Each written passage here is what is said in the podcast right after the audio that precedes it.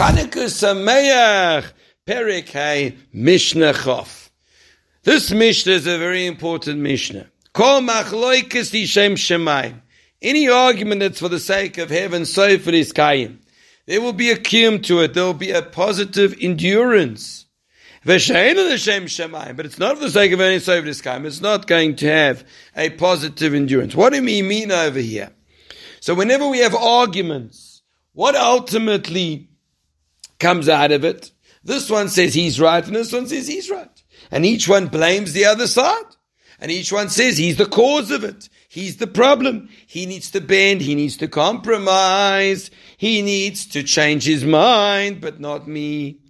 And now there are various types of machloikas. The classic machloikas is when, you know, this one's got an issue with that one, you know. I only did this because you did this to me. And I had to react that way because look how you behave. I like a petty machloikas, which is a, a, lot of the time. But the more dangerous one is actually machloikas, where both sides convince themselves that they're doing it for a Baruch Hu, and it's not for a Baruch Hu. That's an even greater problem over here. And it's a good example we say over here, Hey, zu machlekes shile shem shemaim. What's a machlekes for sake of heaven? Zu machlekes Hillel v'Shammai. It's Hillel v'Shammai. They had arguments, but they both had a total pure intention, only to find the truth.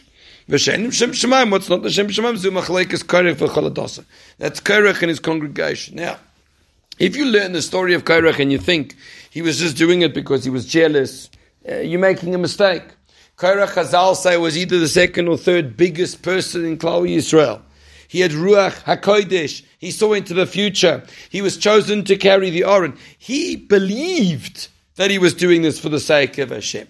But the Torah goes into his kishkas, goes into his insights to say, oh, wait, actually it was coming from this. And that's the most dangerous machloikas there is. When a person thinks that he's totally for Hashem. So how do I know if it's really for Hashem or not? One way is you've got to bounce it off someone greater in Torah. Bounce it off him and say, well, is this really for Hashem or not? But if we very arrogantly think that whatever we see is the correct way to see it, then you're going to, unfortunately, make a lot of korbanos, a lot of sacrifice along the way. A lot of people are going to get hurt along the process. The rule for me is, is most of the time when there's machloikis, it can be avoided. And most of the time, when we think it's for HaKadosh Baruch Hu, it's actually coming from some root cause inside of us. May Hashem save us from a machloikas, where we think it's for the sake of Hashem, and it's not. Have a wonderful